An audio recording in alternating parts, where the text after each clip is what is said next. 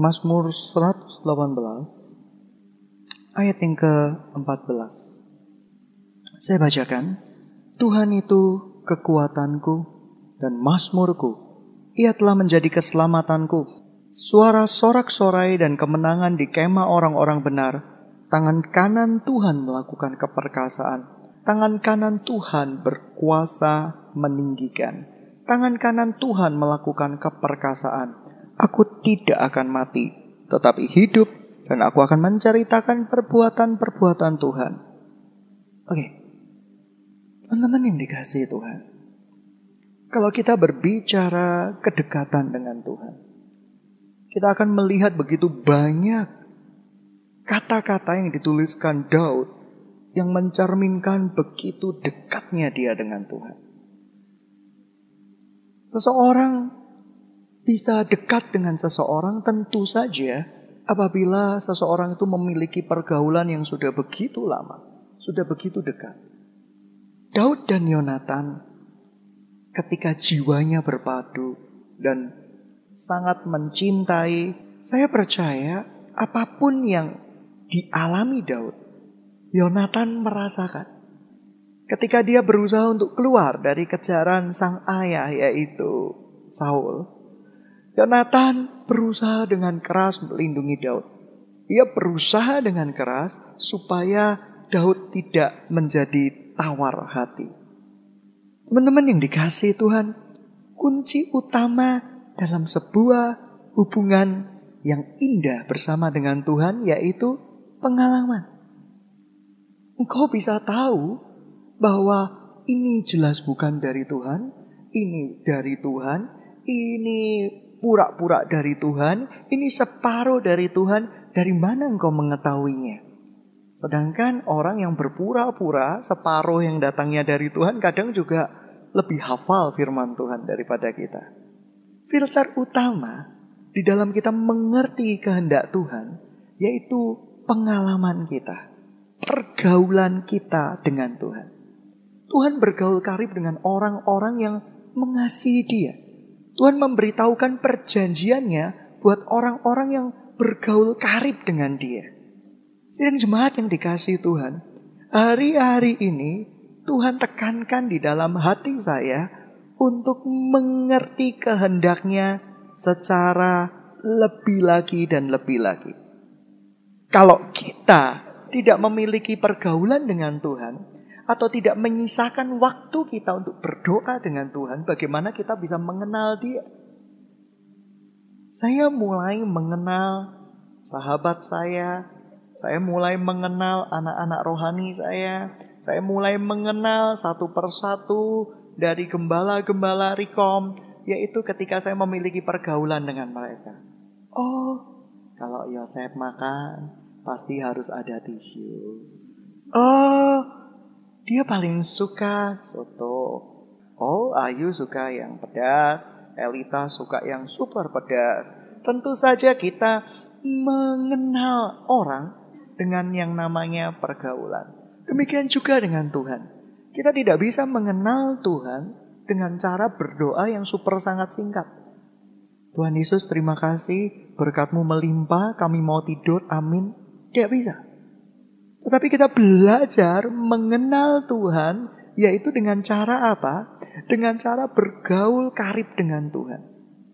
Yang pertama-tama, kita belajar bahwa Tuhanlah adalah tujuan hidup kita satu-satunya. Kita tidak mungkin melakukan fokus yang lain kalau fokus hidup kita adalah Tuhan. Saya mau tanya, Apakah fokus hidupmu adalah Tuhan atau pekerjaan? Begitu banyak orang yang tenggelam di dalam pekerjaannya, bertenggelam di dalam permasalahan-permasalahan yang ada, masalah rekom, masalah pekerjaan, dan masalah-masalah hubungan dengan uh, teman kita, kita berusaha menyelesaikannya dengan cara seketika, langsung. Kita temui orang itu, pemberesan, selesai. Tetapi tidak bisa demikian. Jikalau Tuhan merupakan fokus hidup kita, harusnya kita terburu-buru untuk berjumpa dengan Tuhan. Kita harusnya tergesa-gesa berjumpa dengan Tuhan kita. Nah, ketika kita sudah tidak tergesa-gesa berjumpa dengan Tuhan kita, menyediakan waktu yang bagus untuk Tuhan kita, maka sebenarnya kita sudah sangat jauh dan kita tidak bisa mendengar suaranya dengan baik lagi. Oleh karena itu kunci pertama untuk dekat dengan Tuhan yaitu investasikan waktu yang terbaik di dalam kehidupanmu. Waktu yang terbaik di dalam kehidupan kita adalah pagi hari. Kalau kita mau bergaul intim dengan Tuhan, saya percaya kita harus mulai menginvestasikan waktu yang pertama. Yang kedua, kalau sesudah kita menginvestasikan waktu, kita belajar menjadi seorang pendengar yang baik. Ilmu komunikasi adalah mendengar. Ketika adalah seseorang yang datang kepada saya menceritakan pergumulannya tentang anak-anaknya, saya harus menginvestasikan untuk mendengar. Dan saya belajar menjadi pendengar yang baik. Dahulu saya tidak bisa mendengar orang berkata-kata 5 menit, 10 menit dan saya langsung berkata to the point saja. Maksudmu apa? Tetapi saya belajar meningkatkan uh, tingkatan saya menjadi tingkatan pendengar. Dan ketika saya belajar mendengarkan, saya mulai menyukai mendengarkan. Dari mereka bercerita tentang anaknya seperti ini, anaknya seperti itu, lima menit, sepuluh menit, satu jam, dua jam, tiga jam, semuanya sudah capek-capek. Saya tidak letih mendengarkan. Karena apa? Mendengarkan adalah kunci sebuah hubungan. Tetapi kalau engkau meminta dirimu didengarkan, kamu berbicara terus kepada Tuhan, ngomong terus kepada Tuhan, dan tidak belajar mendengarkan apa yang menjadi isi hatinya, sebenarnya engkau tidak mengenali Tuhan. Kita mengenali Tuhan itu, kita mengenali teman kita itu ketika dia bicara, sediam-diamnya teman kita. Maksudnya apa? Contoh kayak gini ya, kamu bergaul dengan temanmu. Lalu kamu ajak makan. Gak ngerti. Biasanya para perempuan tuh kalau diajak makan tuh terserah. Ya kan? Sampai pada tujuan kok makannya seperti ini. Kadang nggak jelas. Oleh karena itu, ya itulah perempuan yang harus uh, apa ya namanya ciptaan Tuhan yang paling unik sedunia. Ya kan? Terserah kamu, terserah Pak Pendeta, tapi dibawa ke sebuah tempat yang dia tidak suka seleranya, dia akan mulai marah. Marahnya tidak berkata-kata, diam itu sudah marah. Dan marahnya wanita diam itu melebihi dari seribu perkataan. Betul. Kita mudah resah dan gelisah. Terutama kalau kita membawa teman kita ini yang cerewet, yang suka bicara, tiba-tiba diam. Saya merasa itu lebih menyakitkan daripada dia berkata-kata. Siapa yang punya ibu dikasih kelebihan kata-kata, angkat tangan. Punya orang tua dikasih kelebihan kata-kata. Nah, kita semua punya kelebihan kata-kata. Tapi kalau satu kali ibumu yang kelebihan kata-kata atau ayahmu yang kelebihan kata-kata berjumpa dengan engkau dan dia diam saja, diam saja, kamu merasa ada yang salah enggak? Oh, ada yang salah. Tidak seperti biasanya. Ayah saya, oleh karena itu teman-teman yang dikasih Tuhan, seni mendengarkan bergaul intim dengan Tuhan yang kedua. Yang pertama menyediakan fokus hidup kita dalam satu hari untuk Tuhan. Karena Yesus mengajarkan kepada kita. Ia di dalam sehari yang terbaik, ia menginvestasikan waktu untuk dekat dengan Bapaknya. Yang kedua, belajar mendengar. Kita ini kadang salah di dalam mendengar. Karena kita sering berkata-kata.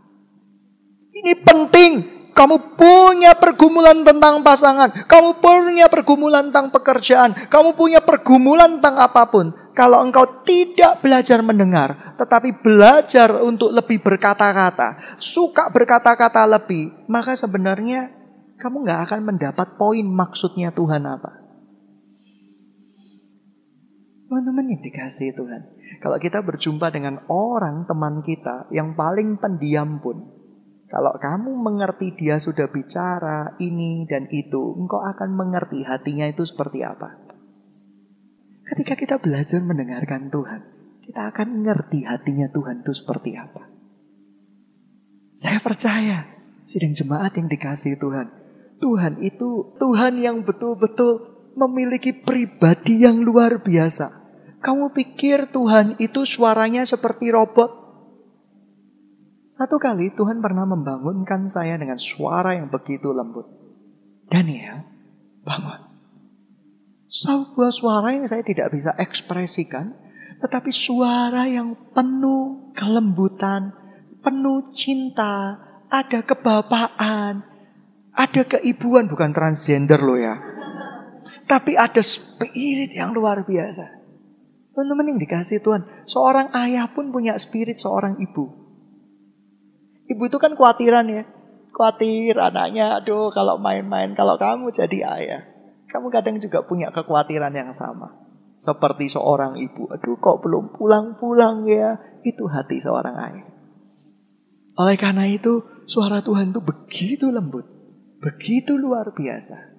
Tapi satu kali, ketika saya melakukan sesuatu yang tidak pantas, melakukan sesuatu yang di mata dia adalah kecurangan, dia bisa datang dan dia membangunkan tidur saya dan berkata, apa yang kamu sudah lakukan itu jahat di mataku. Kembalikan yang merupakan hak orang itu. Saya berkata, Tuhan, saya tidak korupsi, saya tidak melakukan apa yang tidak pantas. Tapi Tuhan berkata, kembalikan yang menjadi hak orang itu. Kamu sudah berbawa terlalu lebih dengan dia. Tapi satu ketika, ketika saya berbicara dengan Tuhan saya, ada sebuah peristiwa yang aneh. Saya sering kali mendengarkan Tuhan saya melakukan sebuah nyanyian. Nyanyian yang saya nggak bisa terjemahkan, tetapi dia kayaknya menyanyikan lagu-lagu penghiburan, kemenangan, sukacita di dalam roh saya. Sidang jemaat yang dikasih Tuhan. Bagaimana dengan suara Tuhan yang kamu miliki? Apakah suara Tuhan yang kamu miliki adalah datar-datar saja? Apakah suara Tuhan yang kamu miliki adalah kaku? Suara Tuhan yang kamu miliki adalah bersifat antara majikan dengan bawahan? Atau suara Tuhan yang kamu miliki adalah suara pencipta dengan ciptaannya? Ini penting sekali. Sebab kalau kita bergaul karib dengan Tuhan, semua perjanjian Tuhan, semua isi hati Tuhan akan diceritakan kepadamu. Teman-teman, kalau saya membedakan suara Tuhan dengan suara iblis itu sederhana. Suara Tuhan kalau menegur saya biasanya keras. Biasanya juga lembut. Biasanya juga setengah lembut dan setengah keras. Tetapi saya tidak pernah melihat teguran Tuhan membuat saya semakin lemah. Berapa banyak anak-anak Tuhan yang menganggap penuduhan-penuduhan di otak dan kepalamu yang meraung-raung, itu kamu anggap adalah suara Tuhanmu, padahal penuduhan-penuduhan itu membawa engkau lebih parah dan lebih parah lagi. Jikalau kamu sudah tahu itu penuduhan dari iblis, mengapa kadang kau menikmati penuduhan-penuduhan itu? Ayo, mengapa? Contoh, kamu orangnya pelupa. Tiba-tiba ada suara. Waktu kamu doa. Hai, kamu kok pelupa? Lihat akibat dosamu itu. Satu jemaat ketinggalan bis. Lihat apa akibat dosamu itu. Satu jemaat kehilangan kesempatan untuk melayaniku. Lihat perbuatan dosamu itu membuat mereka tidak bisa berjumpa dengan aku. Lebih baik kamu tidak hidup. Itu bukan dari Tuhan. Itu sudah pasti dari setan. Tetapi kita sering menikmati rasa bersalah kita. Hati-hati loh. Kita ini psikopat loh. Menikmati rasa bersalah. Contoh kayak gini. Siapa yang pernah punya luka yang belum kering angkat tangan? Jatuh karena jerawat, karena digigit nyamuk, kamu tidak sabar ngelentai lagi. Ya, bahasa bahasa Indonesia yang baik dan benar tuh mengelupas lagi. Ya kan kalau nggak dikelupas tuh gatal. Rasanya gatal, rasanya akhirnya kamu kelupas nggak sembuh sembuh nggak lukanya. Nggak sembuh sembuh. Saya pun demikian. Saya punya sebuah luka di tangan, diusil, kadang dijiwiti, kadang mau ditarik gitu ya. Rasanya kepingin cepat saja. Sakit nggak ketika dikelupas itu? Sakit. Tapi kadang kita menikmati rasa sakit itu.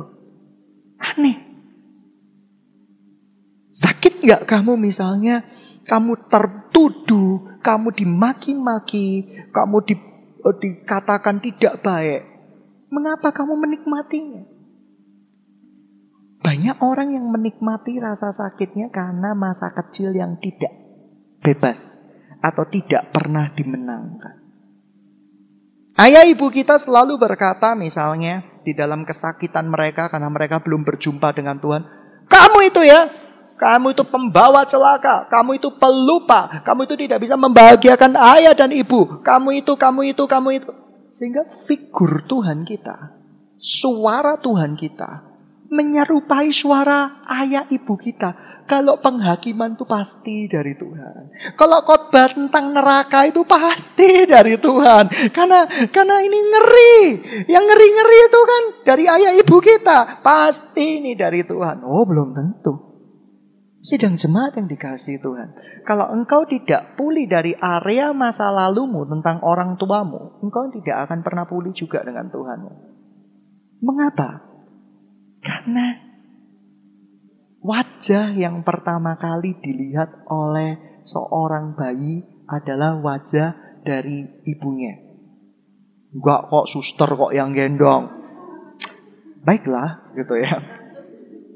Wajah yang sering kali dilihat. Enggak kok ayahnya enggak pernah di rumah. Tetapi orang tua. Pada minggu-minggu pertama, pada bulan-bulan pertama kebiasaan adalah orang tuanya.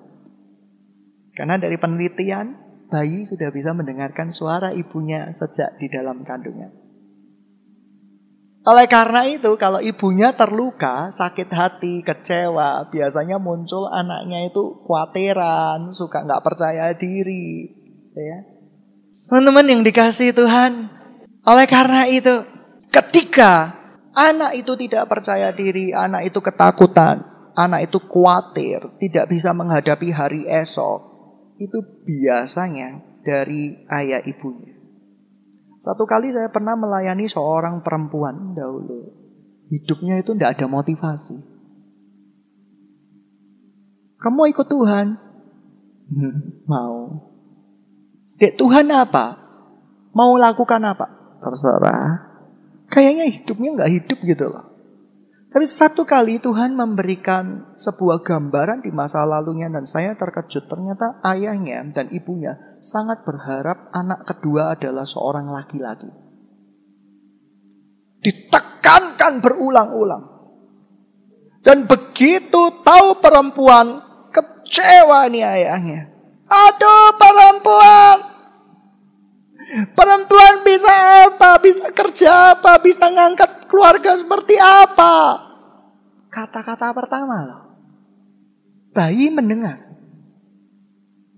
Tetapi setelah itu tertutup.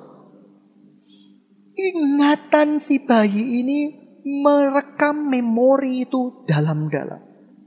Sehingga segala sesuatu kejadian selalu dikaitkan dengan gambar diri yang awal. Dia sudah ikut sesi hati Bapak satu sampai ke seratus tidak bisa membebaskan dia. Mengapa? Karena pengenalan dia akan Bapak di surga itu tidak pernah dirubah.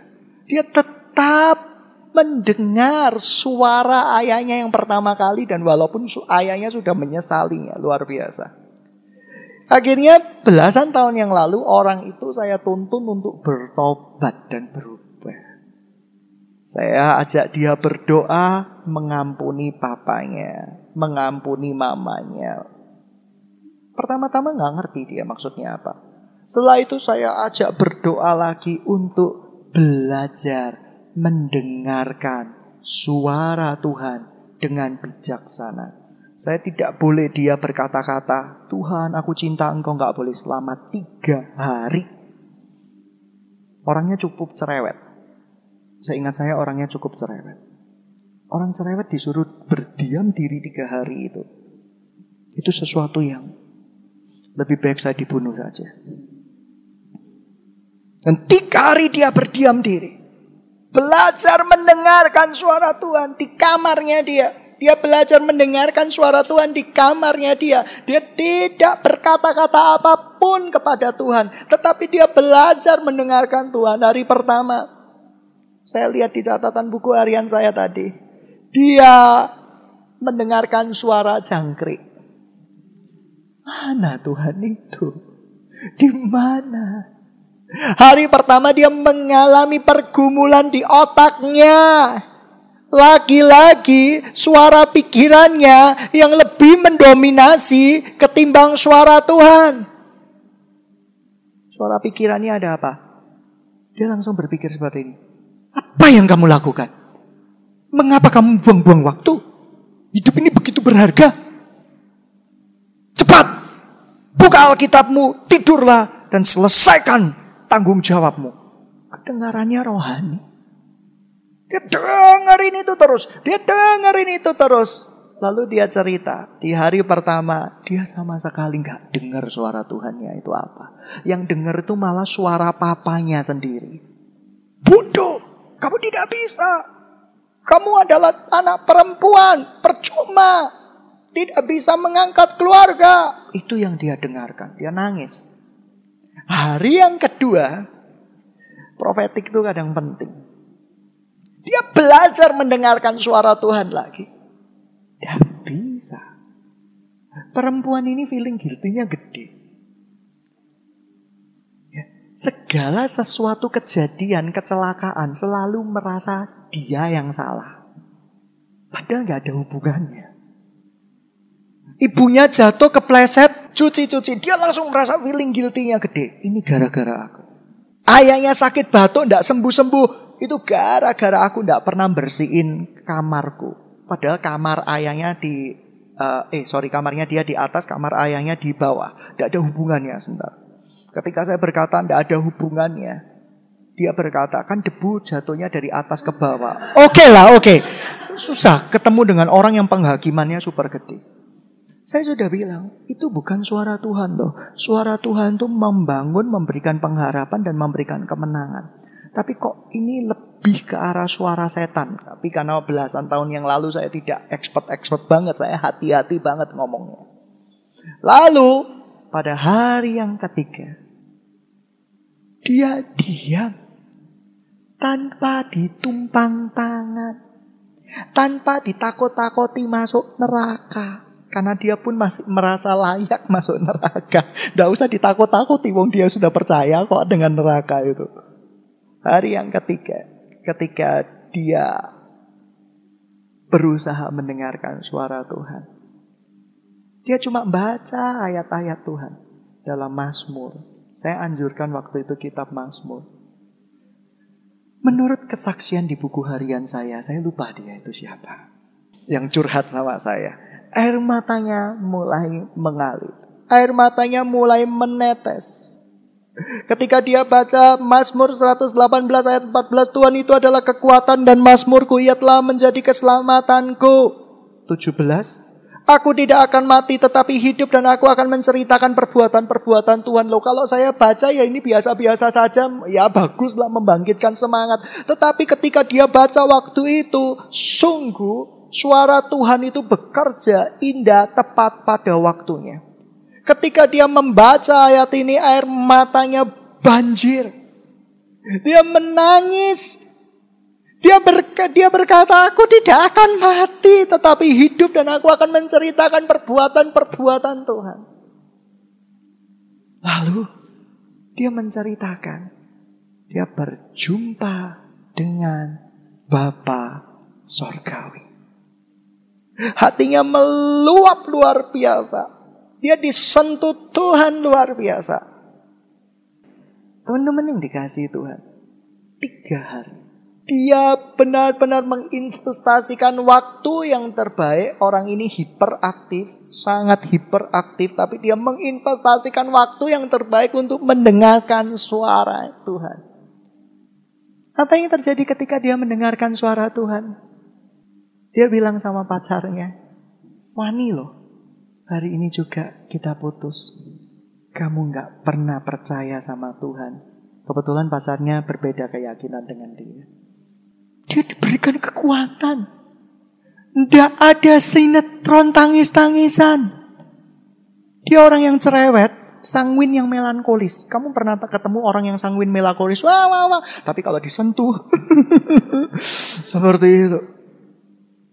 Tapi dia dengan berani. Padahal itu pacar yang satu-satunya tukang sopir satu-satunya yang mengantarkan seluruh kehidupan dia dari kampusnya Teman-teman yang dikasih Tuhan. Dari cerita yang sederhana tentang seorang anak ini. Hati saya mulai belajar. Tuhan, bagaimana dengan jemaat? Apakah jemaat sudah bisa mendengarkan suara Tuhan dengan baik? Apakah jemaat mempercayai dusta iblis dan suka dengan dusta yang dikatakan iblis kepadanya bahwa dia bodoh, dia nggak bisa bahagia, dia adalah pembuat kejahatan. Yang tidak bisa membuat bahagia bukan Tuhan, tetapi pikiranmu yang salah di hadapan Tuhan. Definisi bahagia bukanlah berarti kamu memiliki seluruh dunia, tetapi engkau memiliki Kristus. Engkau dijagai oleh Tuhan. Itulah kebahagiaan. Banyak orang yang merasa bahwa kebahagiaan terbesar adalah kekayaan. Tetapi ketika Tuhan memberikan engkau kehidupan yang cukup, engkau merasa tidak bahagia padahal rasa cukup itu bagi Tuhan itu baik untuk menjadi tali kekang buat engkau. Sebab ketika engkau memiliki kekayaan yang berlebihan, engkau akan pergi dan meninggalkan Tuhan. Tuhan tahu tentang hidupmu. Tuhan tahu tentang masa depanmu. Dia melihat masa depanmu. Dia melihat seluruh hari esokmu. Oleh karena itu, apa yang dilakukan Tuhan itu baik. Ada seorang penginjil Seorang penginjil ini cerita. Eh, seorang pendeta. Lalu dia ketika menikah dengan istrinya sampai sekarang tidak memiliki anak. Teman-teman yang dikasih oleh Tuhan, satu kali di tengah kesaksiannya dia bercerita, Tuhan itu baik. Kalau aku tujuan hidupku adalah untuk Tuhan, maka aku akan mensyukuri semua yang diberikan Tuhan kepadaku. Jangan-jangan kalau aku diberikan anak, aku akan meninggalkan semua pelayananku dan mencurahkan semua perhatiannya untuk anakku tersebut. Tuhan itu baik. Berapa banyak orang yang berani berkata seperti itu? Apa yang kamu alami sekarang ini itu adalah baik. Ataukah kita mulai berontak dan melawan Tuhan Tuhan aku udah berus, ber, ber, beribadah kepadamu mana janjimu? Eh Tuhan itu tahu yang terbaik buat kita. Eh Tuhan itu tahu yang terbaik buat kita. Ukuran kebahagiaan bukanlah engkau memiliki suami, memiliki istri atau memiliki banyak anak semua orang yang sudah berkeluarga, belum berkeluarga, yang belum mempunyai anak, dan yang tidak memiliki anak, atau yang istilahnya sudah memiliki terlalu banyak anak, itu punya tingkat kesusahan yang berbeda-beda. Orang yang memiliki banyak anak menyesal kenapa anaknya begitu banyak. Ada seorang oma-oma nangis di pengadilan negeri. Karena anaknya ada 12 dan anaknya bertengkar untuk memperebutkan harta dari si Oma ini. Apakah Oma ini disebut bahagia? Tidak. Apakah si Oma ini lebih bahagia dengan 12 anak itu atau lebih bahagia kalau tidak memiliki anak sampai omanya berkata seperti ini sama opanya. Mending gak punya anak. Oh mending dikasih Tuhan. Mau nggak kamu menerima takaran yang sudah diberikan Tuhan? Itu keintiman, itu kedekatan. Saya berpikir dahulu bahwa sukses adalah segala-galanya di dalam hidup saya. Saya kumpulin rumah satu, rumah dua, rumah tiga. Tapi satu perkara, saya berpikir saya nggak akan hidup selamanya di muka bumi ini. Kira-kira apakah setelah saya tidak ada di muka bumi ini, saya jadi berkat dengan pengumpulan rumah-rumah saya ini? Ataukah jadi malah petaka karena anak-anak akan uh, saling menginginkan satu sama lain. Oleh karena itu saya berdoa, Tuhan, kalau Tuhan izinkan saya mendapatkan rumah, biarkan itu untuk kemuliaan namamu dan bukan untuk kemuliaan keluargaku. Oleh karena itu, berkat-berkat yang kamu terima hari ini perjalanan hidup yang sudah kamu lampaui hari ini seharusnya tujuan kita adalah segala kemuliaan bagi Tuhan, bukan bagi dua loh ya. Segala kemuliaan bagi Tuhan kita. Lalu berikutnya, tahap ketiga untuk mendengarkan menjadi dekat sama Tuhan. Yang pertama, prioritaskan waktu. Yang kedua, belajar mendengar. Setelah belajar mendengar, yang ketiga, belajar peka dengan hatinya Tuhan. Seperti Yonatan. Yonatan itu lihat mukanya Daud ya. Ini persahabatan sejati. True friend. Kalau tidak jumpa dengan Daud, Yonatan tuh kayak merasa galau. Ini persahabatan, kamu pikir persahabatan, kisah persahabatan remaja ini sudah tua. Daud waktu itu diperkirakan umurnya sudah mendekati 80-90 tahun. Yonatan itu umurnya mungkin sekitar 60-70 tahun. Ini persahabatan. Oleh karena itu ini Daud dan Yonatan ini persahabatan yang sangat-sangat indah. Yonatan begitu peka dengan kebutuhan Daud. Daud mengerti Yonatan. Ketika Daud kehilangan Yonatan, dia mengalami rasa broken heart yang luar biasa. Sudahkah kamu peka dengan Tuhan? Sudahkah Tuhanmu berharga lebih daripada orang yang kamu cintai sekalipun? Satu kali saya bermain dengan anak saya, saya menginvestasikan waktu banyak dengan dia. Tapi Tuhan membuat sebuah suara yang saya nggak bisa pungkiri. Tuhan berkata, Daniel, ayo. Siapa ya? Pik, ah ini cuma pikiran dalam nama Tuhan Yesus Kristus. Pikirannya. Toh yang Tuhan kehendaki adalah quality time dengan anak-anak saya. Quality time dengan saudara-saudara saya. Quality time dengan sahabat-sahabat dekat saya. Oh ini tidak masalah, ini pasti suara setan.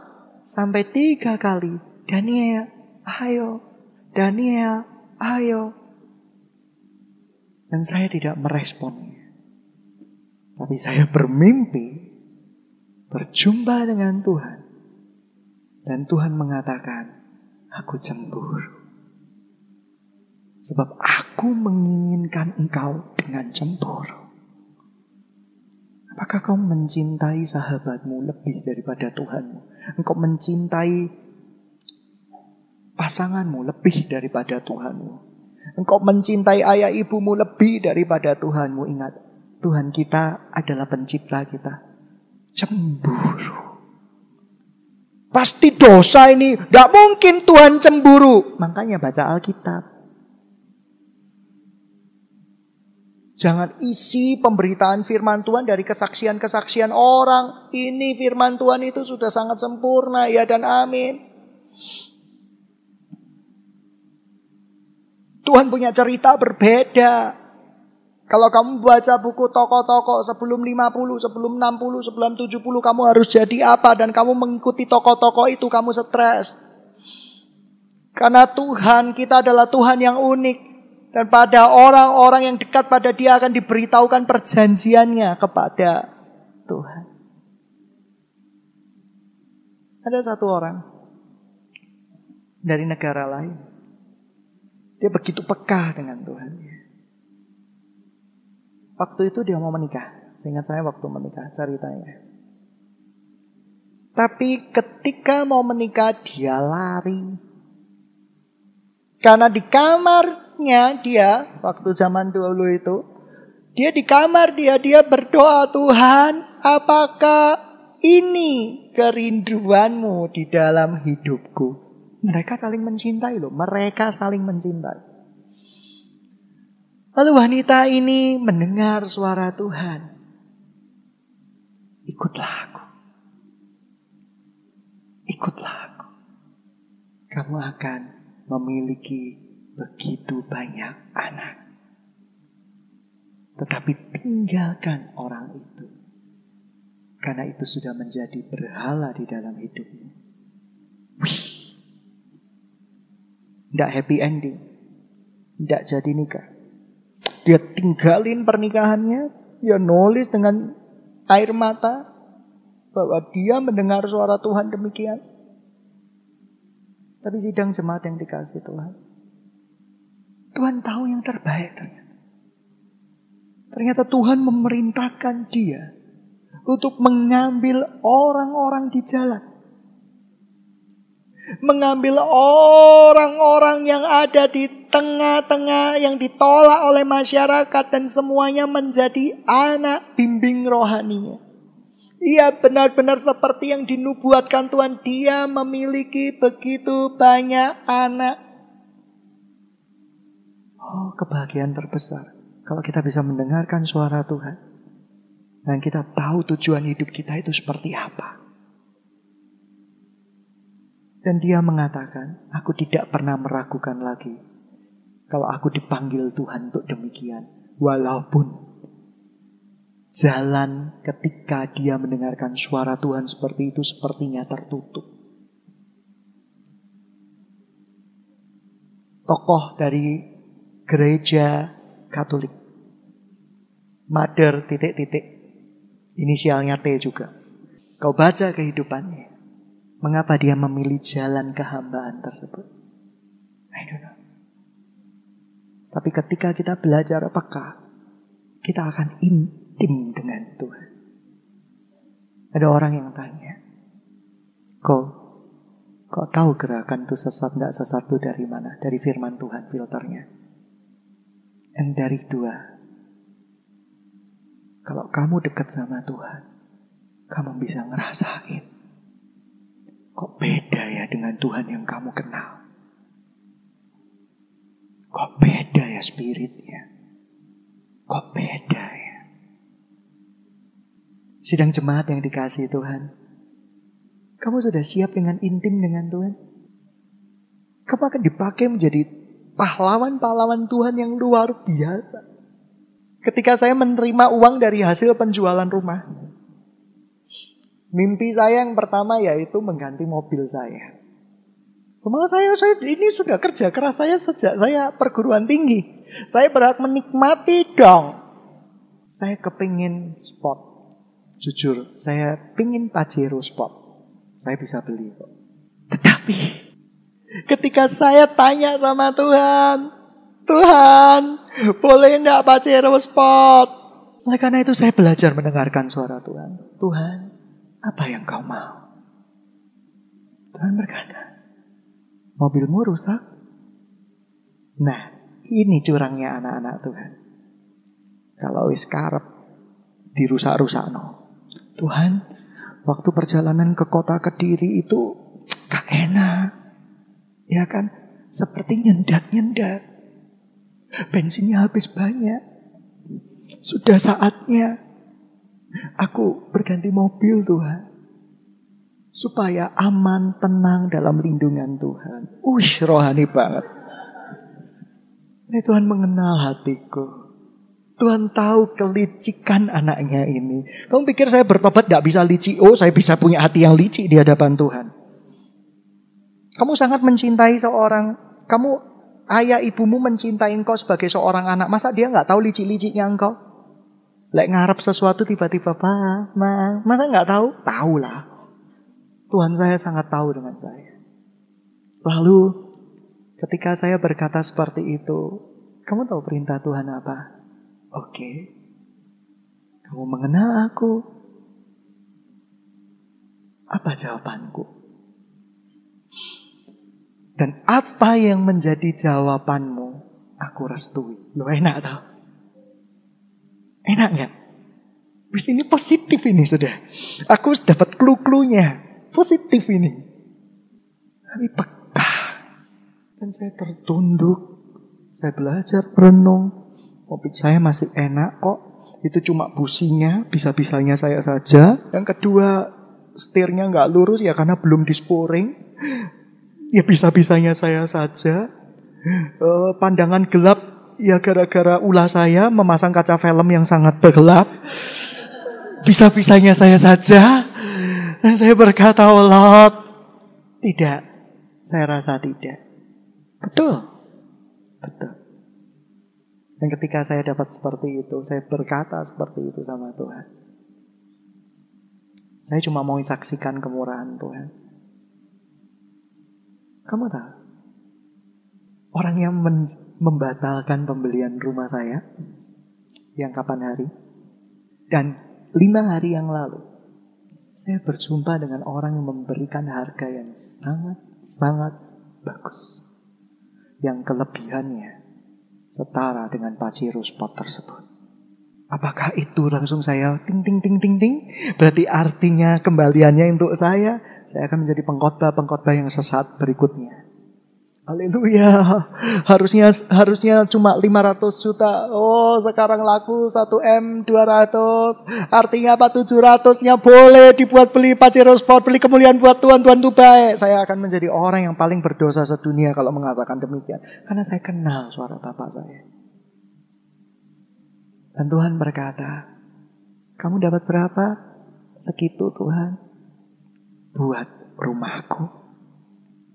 Artinya apa? Tidak. Uang itu hanya mampir di tabungan, setelah itu hilang lagi. Aman. Tapi saya sudah gila memang. Hati saya gembira.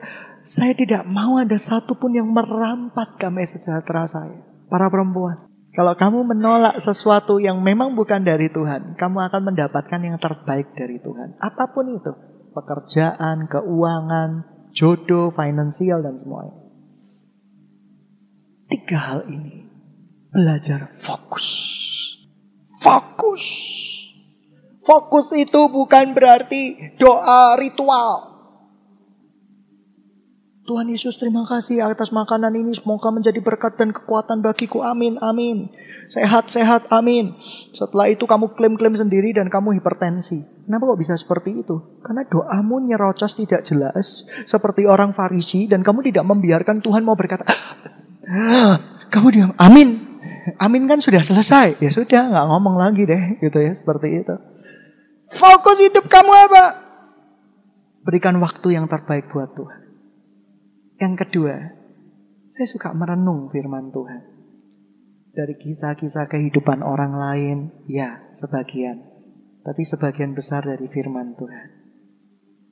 Ketika saya membaca kebenaran firman Tuhan, pikiran saya diisi dengan kebenaran firman Tuhan.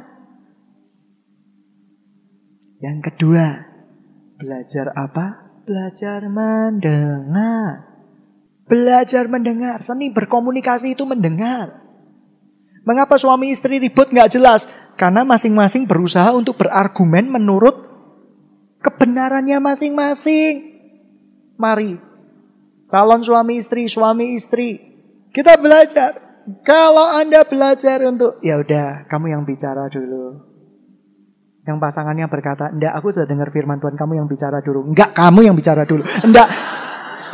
Kamu ini hobi perang apa gitu ya? Atau semuanya malah berdiam, saling mempersilahkan. Enggak, belajar mendengar dulu. Suami belajar mendengar istri. Suami tidak diciptakan untuk belajar berkata-kata lebih. Kamu bukan perempuan. Belajar mendengar dulu. Oke. Oke. Saya punya sahabat-sahabat baik.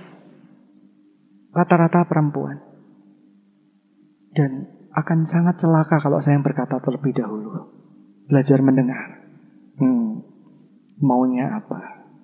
Oke, maunya apa? Sudah selesai, kita yang bicara. Cowok, jangan tergoda untuk berbicara duluan. Aku mau ngomong tuh.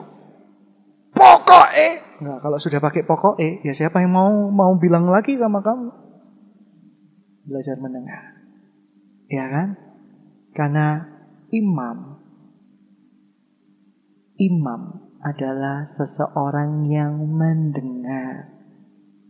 Makanya di gereja Katolik zaman dahulu ada pengakuan dosa.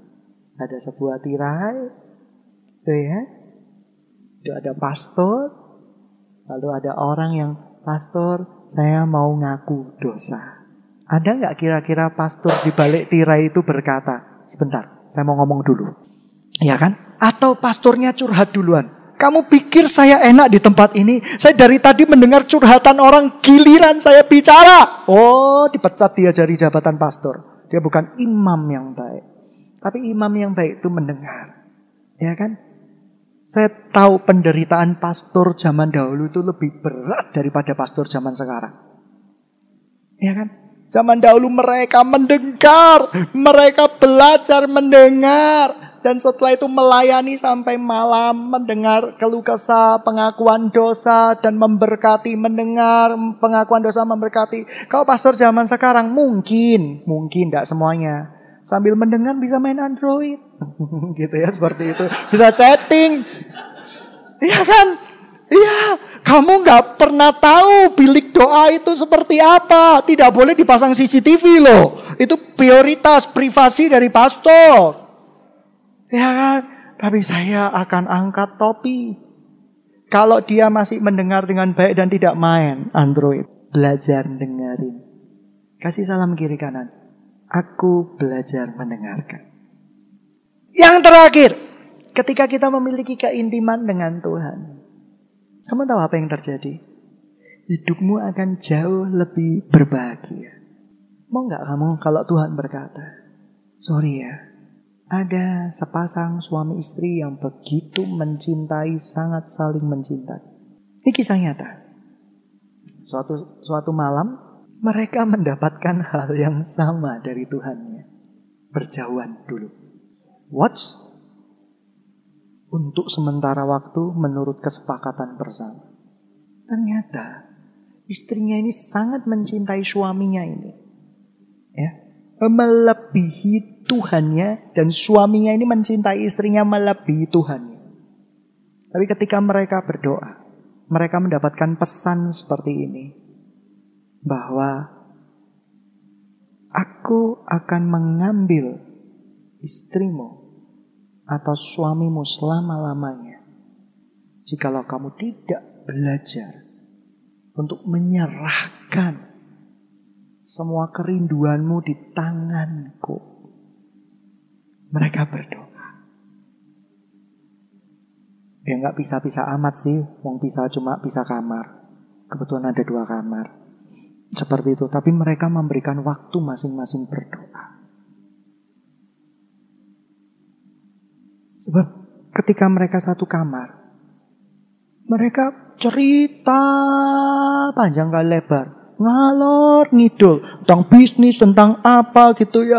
Mau mendengar, mau doa itu juara banget. Ke waktu apa ya doanya itu cuma sekedar indah-indahan gitu loh. Bergandengan tangan dalam nama Tuhan Yesus Kristus. Amin tertidur bersama gitu ya. Seperti itu. Uh, itu jelas tidak baik di mata Tuhan. Oleh karena itu mereka mendengarkan suara Tuhan demikian. Dan mereka berdoa, membangun hubungan lagi dengan Tuhan. Kamu tahu apa yang terjadi? Tuhan sangat memberkati kehidupan mereka. Sidang jemaat yang dikasih Tuhan. Tahu nggak Tuhan itu baik? Dalam segala perkara, Tuhan itu baik. Pemain musik maju ke depan supaya intim dengan Tuhan. Saya review. Yang pertama, berikan seluruh fokus hidupmu dalam hari itu, hari ini, hari lepas hari untuk Tuhan. Jikalau Tuhan yang terutama di dalam hidupmu, kamu akan tergesa-gesa berjumpa dengan Dia. Yang kedua, belajar mendengar. Mendengar lebih baik daripada mempersembahkan korban. Mendengar lebih baik daripada memuji Tuhan. Mendengar itu artinya apa? Kamu tidak hening sampai besok pagi, tidak. Baca Alkitab. Kamu akan mendengar dia dari Alkitab dari firman Tuhan. Yang ketiga, belajar peka. Peka artinya ngerti. Berapa banyak kamu punya orang-orang yang sangat kamu cintai?